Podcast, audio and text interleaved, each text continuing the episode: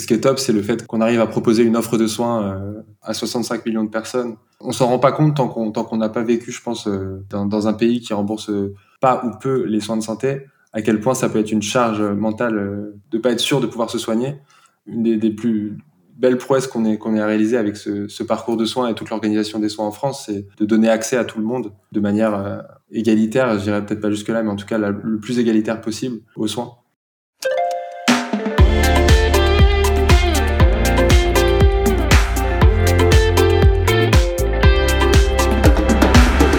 Bienvenue dans Santé, le podcast qui prend le pouls des sujets de santé.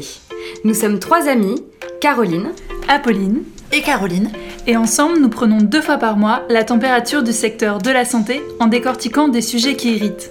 On s'attaque sans broncher à vos préoccupations et on part interroger les acteurs qui font la santé d'aujourd'hui et de demain pour tenter d'y voir plus clair. Allez, santé les filles Ah, et surtout, pour nous suivre et nous soutenir, abonne-toi au podcast Donne-nous ton avis en commentaire et mets-nous une note. 5 étoiles par exemple. Parce que c'est un beau chiffre 5, comme euh, les 5 doigts de la main, les 5 sens, euh, les 5 continents. Pour cet épisode, nous nous sommes questionnés sur notre système de santé français et plus particulièrement sur le parcours de soins. Il est souvent compliqué de savoir comment s'orienter et de savoir à qui s'adresser quand on suspecte un problème de santé. Ce qu'on nomme le parcours de soins est entré en vigueur en France en 2014 et a changé notre façon d'accéder à la médecine. Nous devons désormais désigner un médecin traitant qui doit être consulté préférentiellement et notamment avant de consulter un spécialiste. Mais pourquoi cela a changé? Quel est le but de ce nouveau fonctionnement? Et quels sont les impacts positifs et négatifs sur l'accès aux soins? Pour nous aider à y voir plus clair, nous avons interrogé le docteur Pierre-Auguste Bocoté. Pierre-Auguste a une double casquette. Il est à la fois médecin généraliste dans la région de Montpellier et membre actif de la start-up Alan pour qui il travaille au développement d'un chat médical. Le but, c'est de permettre aux patients d'échanger avec un médecin par message et en direct. Particulièrement engagé pour améliorer l'accès aux soins des patients, nous avons souhaité interroger Pierre-Auguste pour rendre le sujet du parcours de soins un peu plus clair. Tout d'abord, Pierre-Auguste, c'est quoi un parcours de soins? Pourquoi est-ce que ça a été mis en place? Le parcours de soins, il a été institué euh, en 2004 et euh, c'est, on va dire, la centralisation des événements de santé autour d'un médecin traitant qui est désigné par le patient euh, et qui doit être consulté préférentiellement. Donc concrètement, c'est déclarer un médecin traitant et le consulter avant d'aller voir un spécialiste. Alors ça, ça a pour but d'optimiser la prise en charge des patients en maximisant la personnalisation du suivi, de la prévention la pertinence des examens complémentaires et euh, des consultations de spécialistes.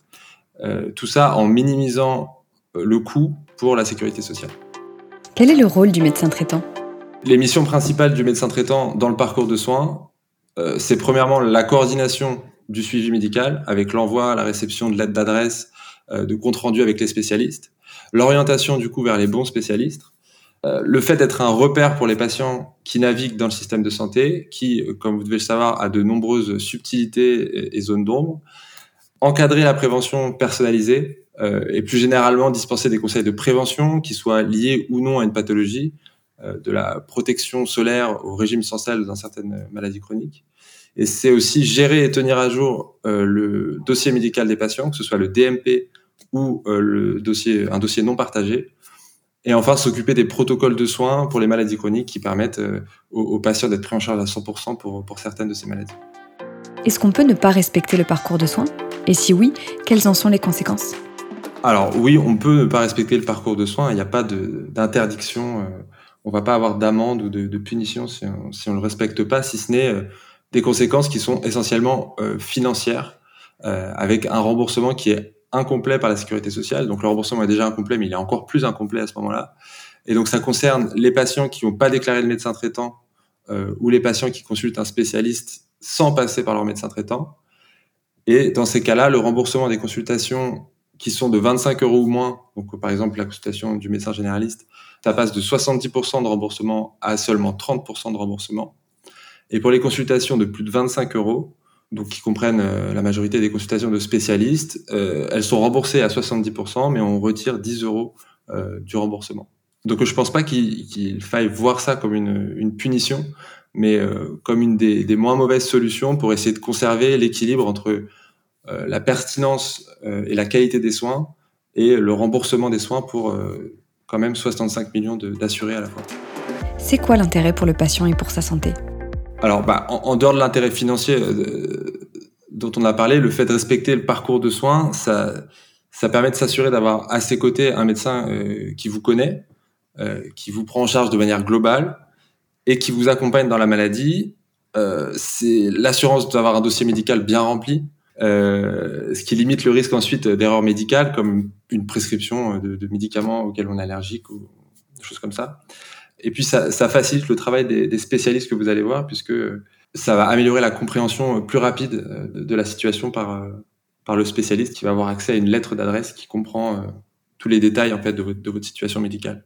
Le fait d'avoir un médecin traitant, ça permet aussi d'avoir des rendez-vous parfois plus rapides euh, ou d'avoir des, des, petites des petits arrangements, des, des, petites facilités avec un médecin qui vous connaît bien et qui peuvent vous faciliter la vie et faciliter euh, le parcours de soins.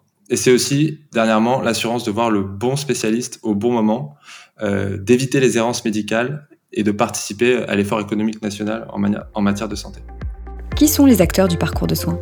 C'est tous les professionnels de santé, euh, les structures de soins, les médecins généralistes, les spécialistes, les infirmiers, les sages-femmes, les kinésithérapeutes, les hôpitaux publics, les cliniques. Euh, tout ça, ce sont les, les, les acteurs qui s'articulent autour du, du, parcours de soins. Et bien sûr, les patients qui sont acteurs de leur parcours. Pourquoi avons-nous l'impression que le système est surtout organisé autour du curatif et non autour du préventif? Pourrait-on intégrer davantage de préventif Alors, le, le système de santé s'est organisé au fil des années à une époque où nous n'avions pas tous les moyens de communication que nous avons aujourd'hui, ni même les, les, capacités de coordination, que ce soit au niveau national, voire européen, euh, pour la prévention. C'était à l'ère du traitement où on a commencé à savoir soigner tout un tas de maladies et à développer des nouvelles thérapies en très très peu de temps. Euh, je pense euh, à l'AZT euh, dans le VIH, les premières euh, grèves de moelle avec donneur, l'interféron alpha dans l'hépatite C, c'est dans ce contexte-là qu'on s'est orienté vers un système qui, aime guérir, qui aime, soigner les, maladies, et c'est très bien. Et je suis pas tout à fait d'accord sur le fait qu'on ne soit pas dans un système préventif, puisque le système s'est déjà tourné vers une démarche préventive avec la loi E20 dans les années 90, la fin des publicités pour le tabac, euh, les nombreuses vaccinations, que ce soit l'hépatite B, l'HPV, les dépistages organisés euh, des cancers colorectaux, du cancer du sein, du cancer du col de l'utérus, et le programme national nutrition santé qui a démarré en 2001. On va doucement euh, vers plus de prévention, mais c'est pas si simple. Et la prévention, encore faut-elle qu'elle soit entendue, et encore faut-il que les personnes souhaitent suivre ces recommandations. Tout le monde sait que fumer tue, et pourtant 20% euh, des Français continuent ou commencent à fumer. Euh, le McDo, c'est mauvais pour la santé, et pourtant il y a la queue tous les soirs de la semaine partout en France. L'épidémie de sida, elle est toujours active et pourtant les jeunes continuent à avoir des rapports non protégés. Donc on voit qu'il y, a aussi une lutte entre euh, le plaisir et euh, ce que nous impose la réalité. Et il y a des résistances internes au changement chez chacun qu'on résoudra pas avec la prévention. Il y a des pulsions destructrices, la culpabilité qui fait qu'on s'attaque à soi-même. Donc c'est pas si simple. Euh, on n'arrivera pas à tout résoudre avec la prévention, avec un système préventif. Il y a aussi une question de transmission euh, et d'éducation à la santé. Les changements profonds dans les comportements, ça prend plusieurs générations. Euh, on voit des comportements du passé qu'on ferait plus ou très rarement aujourd'hui. Je pense à l'alcool ou le tabac chez les femmes enceintes ou un médecin qui fume dans, la chambre d'un patient. Et c'est très difficile de faire changer un individu de comportement sans l'approcher. Et je veux dire par là que de nombreuses personnes finissent par suivre les, recommandations de leur médecin après des années d'acharnement du médecin pour expliquer, répéter, mais que c'est pas forcément avec une publicité pas vraiment ciblée que les gens changent durablement. Donc ça, ça prend du temps de, de, de changer et de faire changer les, mentalités et la, la, la, prévention prend du temps. Et il y a une notion aussi d'interdiction dans la prévention qui doit, qui doit être euh, prise avec précaution parce que je pense pas que ce soit la meilleure solution non plus. Quand on voit que les, les jeunes fument plus de cannabis euh, en France euh, qu'aux Pays-Bas, alors que là-bas c'est, c'est pas interdit quoi. Donc l'interdiction ça permet pas de s'approprier le changement en fait. Donc comment faire plus de prévention et surtout plus de prévention efficace, bah, je pense que ça passera par de la personnalisation du conseil de prévention, euh, notamment via le digital. Mais c'est un problème qu'on n'a pas encore réellement, réellement craqué, réellement percé. On peut penser à l'accompagnement individuel, mais même si c'est quand même peu réaliste d'imaginer de, accompagner tout le monde euh, par la main un par un, et aussi des, des mesures fortes sur le plan nutritionnel, et notamment rester cohérent dans ce qu'on dans la prévention qu'on fait et dans les, la capacité des gens à appliquer ces conseils de prévention. Je pense aux foyers les plus, les plus démunis. On sait qu'il y, y, a presque 10 ans d'écart d'espérance de vie entre les, les plus riches et les plus pauvres. Tout le monde ne peut pas se payer des, des petits pots bio et, et, faire ses courses au marché. Donc, il faut être cohérent dans ce qu'on propose comme prévention et quels moyens on donne aux gens pour la suivre. Pourquoi est-ce que certains spécialistes sont en accès direct, tandis que d'autres doivent être adressés par un médecin généraliste? D'ailleurs, est-ce systématiquement le cas? Alors oui, c'est vrai. Après, il faut bien préciser que ces spécialistes en accès direct, ils sont considérés dans le parcours de soins uniquement si on a déclaré un médecin traitant. Pourquoi ces spécialistes sont en accès direct et pas d'autres? Parce que ce sont ceux chez qui les visites sont soit fréquentes, soit euh, pour lesquels un, passage par le médecin traitant alourdirait beaucoup euh, le parcours et euh, où ce serait pas pertinent en fait. Parmi ces spécialistes, il y a les gynécologues, euh, les ophtalmos, les psychiatres. Alors les psychiatres, c'est un peu particulier parce que c'est uniquement jusqu'à 25 ans qui sont en accès direct. La raison pour cela, c'est que on a on a considéré que la relation avec le médecin traitant des ados, elle n'est pas forcément évidente et que ça pourrait être un frein à la prise en charge psy des, des jeunes. Voilà, il y a aussi les stomatos pour les pour les actes non lourds. Donc pour les, les grosses chirurgies, pas c'est pas le cas. Comment ça se passe quand on veut ou quand on doit se faire diagnostiquer? Quel est le cheminement que doit adopter le patient?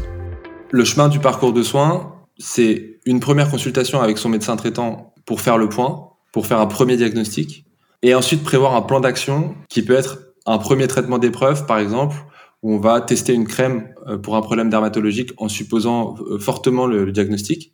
Euh, souvent, ça marche. Et si ça marche pas, ben, on adresse à ce moment-là un spécialiste. Et dans ce plan d'action, il y a aussi la prescription d'examens complémentaires, et c'est des examens que le spécialiste aurait de toute façon prescrits. Donc ça aurait coûté deux consultations de, spécialistes. Donc ensuite, si c'est justifié, bien sûr, le médecin traitant passe la main au spécialiste et fait une lettre d'adresse avec le contexte clair et il vous oriente euh, vers le bon spécialiste avec un contexte euh, qui vous permet d'être pris en charge de manière optimale. D'un point de vue patient, on comprend très bien l'intérêt du rôle pivot. Par contre, on a l'impression que ça ne fluidifie pas l'accès aux soins et que ça rallonge les délais de prise en charge. Est-ce que c'est le cas? Et si oui, pourquoi? Alors c'est un, un, sentiment que beaucoup de patients ont avec euh, des consultations chez le médecin traitant ou chez le médecin généraliste qui trouvent parfois un peu inutile parce qu'ils savaient déjà qui devait aller voir. On est sur un système aujourd'hui qui est euh, la moins mauvaise solution pour que tout le monde puisse être euh, remboursé et que tout le monde ait accès, accès aux soins. Donc d'après moi, si on ne respecte pas le parcours de soins, bah en fait on a de la place plus vite oui, mais parce que les autres respectent le parcours de soins. Et si personne ne le respecte, eh ben, on n'aura plus de place chez, chez les spécialistes parce qu'ils seront, ils seront pris d'assaut. C'est pas plus long. Enfin, je veux dire, c'est pas plus long obligatoirement. Aujourd'hui, on a, on a, un, on a un système qui, qui veut rembourser au maximum tout le monde et permettre à tout le monde d'avoir accès aux soins. Donc, on décide d'avoir une, couverture euh, qui, est, qui est absolument géniale pour, pour les soins et, d'avoir euh, une population qui n'a que, que très peu souvent de, de raisons de se soucier euh, du côté financier des soins parce qu'on couvre énormément de choses. Ce système du parcours de soins, il a été adapté aux observations euh, des années 90 où les patients étaient peu informés sur le plan médical, euh, alors qu'aujourd'hui, les patients sont beaucoup plus au courant euh, de, leur pathologie et trouvent beaucoup d'informations sur Internet qui peuvent donner des premières pistes, des premières pistes d'orientation. Donc, est-ce que ce système de passer par le médecin traitant est toujours le bon euh, dans un monde où euh, les gens ont de plus en plus accès à, la connaissance médicale et sont de plus en plus demandeurs de prendre des décisions par eux-mêmes, je, ne sais pas. Mais en tout cas, la sécurité sociale elle, est obligée de mettre des règles en place pour ne pas rembourser tout et n'importe quoi. Une consultation chez un diabétologue pour une glycémie qui est, qui est élevée juste une fois dans sa vie, ça n'a pas de sens. Et ça n'a pas de sens pour la sécurité sociale de le rembourser parce que ça n'a pas de sens au niveau médical. En plus, c'est ce genre de choses peut être pris en charge très facilement par le, par le médecin traitant, dans un premier temps. Encore une fois, c'est pas interdit d'être hors parcours de soins et, et, chacun est libre de faire ce qu'il pense être le mieux pour sa santé, mais on ne peut pas demander euh, euh, à ce système de, de, de, tout payer. Ça fait un peu partie en fait des règles de collectivité. Euh, pourquoi est-ce qu'on fait la queue à la boulangerie alors qu'on pourrait passer devant tout le monde si on connaît un peu le boulanger? Bah, c'est un peu pareil pour les soins. Quoi. Comment ne pas succomber à la tentation de se diriger d'emblée vers les services d'urgence? Déjà, si vous pensez que c'est urgent, il faut y aller. Il faut pas se dire je vais pas y aller pour parce que j'abuse du système ou il n'y a pas besoin. Si vous pensez que c'est urgent, allez aux urgences. Hein. après, il n'y a pas que l'urgence médicale, il y a aussi l'urgence psychologique. Il y a beaucoup de gens qui consultent pour pas grand-chose aux urgences. Mais en gros, quand on est aux urgences à 3 heures du matin et qu'on voit quelqu'un pour un petit bobo qui aurait pu attendre le lendemain, en tant que médecin, on râle un peu, mais au fond, quelqu'un qui est à 3 heures du matin dans la salle d'attente des urgences, c'est qu'il y a quelque chose qui ne va pas et euh, c'est peut-être une souffrance psychologique ou autre. Mais en tout cas, vu, vu le, comment les urgences sont aujourd'hui, je pense que les personnes qui, qui, qui, qui viennent et qui attendent 5-6 heures dans une salle d'attente, ils viennent rarement pour rien du tout. Bah, les personnes qui utilisent ces services d'urgence comme, comme des soins primaires, c'est des personnes qui n'ont pas accès euh, facilement aux soins en dehors de ça. Donc c'est après, il y a quand même aussi les, les, maisons médicales qui, sont, qui viennent aider les urgences dans, dans beaucoup, beaucoup de, de, de, régions et, et qui permettent d'absorber un peu, euh, un peu ce genre de, de consultation. Alors, à 10h du soir, un samedi, le seul service qui existe pour ne pas foncer aux urgences, à ma connaissance, ce sont les maisons médicales de garde, qui sont ouvertes en général jusqu'à minuit, samedi, dimanche et, tous les soirs de la semaine.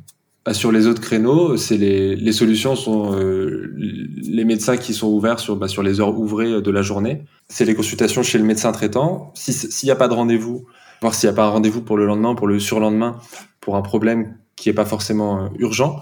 Et si c'est un problème urgent qui peut vraiment pas attendre le lendemain, eh ben, la solution, c'est les, les, urgences ou, euh, encore une fois, les maisons médicales.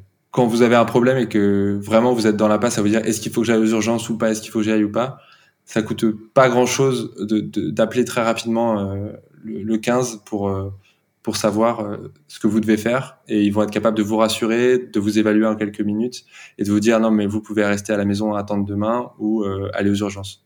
En cas de doute sur est-ce que je devrais y aller ou pas, il y a, des, solutions qu'on essaie de proposer comme le, chat médical chez Alan et qui, permet de parler à un médecin et de, de s'aider à, à s'orienter. Mais après dans le futur il y a des outils digitaux d'autodiagnostic qui pourraient aussi voir le jour s'ils sont assez fiables et qui pourraient venir faciliter comme ça cette décision d'aller ou non aux urgences.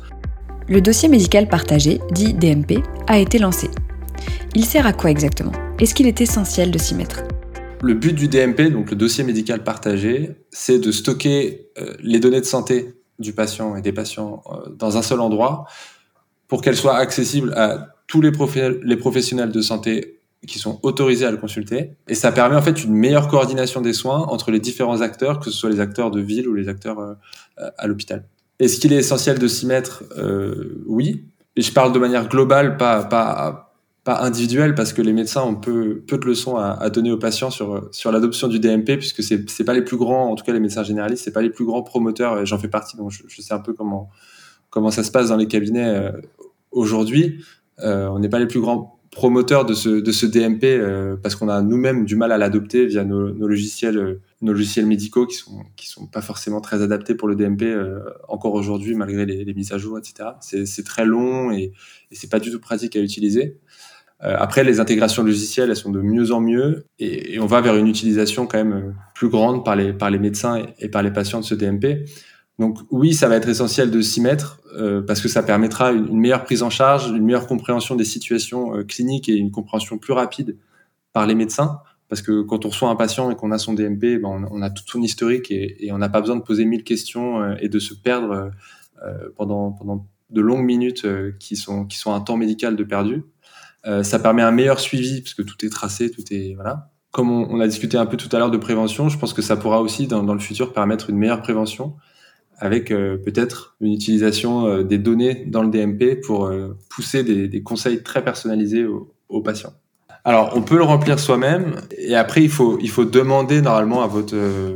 il faut communiquer avec votre médecin traitant sur le fait que vous avez ouvert un DMP. Normalement, le logiciel métier doit le reconnaître et, et commencer à ajouter des documents médicaux dessus. Et toi, quels sont les problèmes que tu identifies le plus dans le parcours? Bah, ce qui est top, après moi je suis, je suis, je suis peut-être biaisé, mais ce qui est, ce qui est top, c'est le fait que qu'on arrive à proposer une offre de soins euh, phénoménale à, à 65 millions de personnes. on, on s'en rend pas compte tant qu'on tant qu'on n'a pas vécu, je pense, euh, j'ai pas vécu moi-même, hein, mais dans, dans un pays qui rembourse pas ou peu les soins de santé, à quel point ça peut être une charge mentale euh, difficile de de pas être sûr de pouvoir se soigner. Donc je pense que voilà une des, plus belle prouesse qu'on ait réalisé avec ce, parcours de soins et toute l'organisation des soins en France, c'est de donner accès à tout le monde euh, de manière euh, égalitaire. Je dirais peut-être pas jusque là, mais en tout cas le plus égalitaire possible euh, aux soins. Après, les, problèmes qui, en, qui découlent de ce parcours de soins, on en a parlé un peu tout à l'heure, mais j'ai l'impression qu'aujourd'hui, c'est surtout une incompréhension face à l'absence de remboursement dans, dans, certaines situations où les gens n'ont pas forcément bien compris pourquoi ils ne sont pas remboursés et, se sentent un peu punis dans certains, dans certains cas. Le fait que certaines consultations chez le médecin traitant peuvent sembler, comme on l'a dit tout à l'heure, très superflues pour une, une, bonne partie des gens parce que ils ont l'impression qu'ils auraient pu directement aller voir le, le spécialiste et c'est pas faux d'ailleurs. Donc il y a de la marge pour optimiser de ce côté-là. Et ensuite un frein à, à, la fluidité du parcours de soins, c'est euh, quand même un retard, même si on, y travaille dur, et je sais que le, gouvernement y travaille dur aussi, mais un retard dans la digitalisation. Aujourd'hui, on, se passe entre médecins des lettres euh, papier. Euh, les médecins traitants euh, attendent des comptes rendus d'hospitalisation pendant des mois parfois, sans, les recevoir. Donc, il y a encore des retards, il y a encore des progrès à faire sur la, digitalisation pour fluidifier ce parcours et pour fluidifier les échanges entre les acteurs du parcours. Quelles seraient les solutions pour simplifier ce parcours?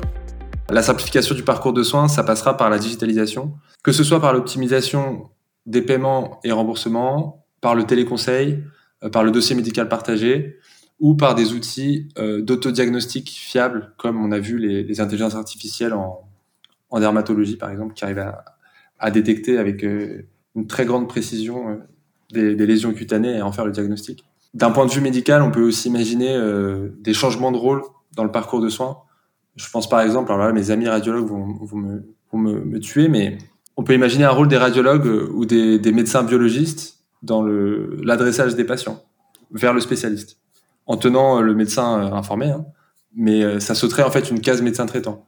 Par exemple, je me, fais mal à la cheville, je vais voir mon médecin traitant qui m'examine, ah c'est peut-être cassé, il m'envoie faire une radio, je fais une radio, ah c'est cassé, fracture complexe. Bah, à ce moment-là, en fait, le radiologue, il pourrait très bien m'écrire la lettre pour euh, l'orthopédiste et euh, communiquer à mon médecin traitant, bah, votre patient, je l'ai adressé à un ortho parce que la, fracture, elle est un peu méchante. Et, euh, puis moi, je vais directement du radiologue chez l'orthopédiste au lieu de retourner chez mon médecin traitant qui regarde la radio et me dit ah d'accord, je vous adresse vers le vers l'orthopédiste. Donc il y a peut-être des petits des petits trucs à trouver comme ça où on pourrait sauter quelques étapes et faciliter les parcours. Est-ce que tu as un dernier message pour conclure sur ce sujet?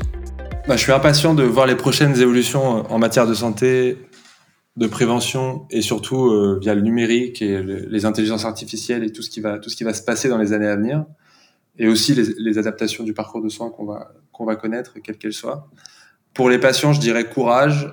Euh, le, parcours de soins peut sembler pénible, mais c'est un peu le seul moyen qu'on a en place aujourd'hui pour avoir tous accès aux soins de manière euh, équitable et, et, cohérente. Donc, euh, essayons de le respecter le plus possible. Merci à Pierre-Auguste Bocoté de nous avoir expliqué tout l'intérêt du parcours de soins et de nous avoir partagé ses pistes de réflexion et idées quant aux solutions à trouver pour continuer de l'améliorer. Merci aussi à nos amis musiciens du groupe 10 de d'air pour la musique et à Nathan Maréco pour le son. On te dit à bientôt car dans 15 jours sortira notre nouvel épisode, cette fois-ci sur le sujet des allergies. D'ici là, prends soin de toi et surtout, santé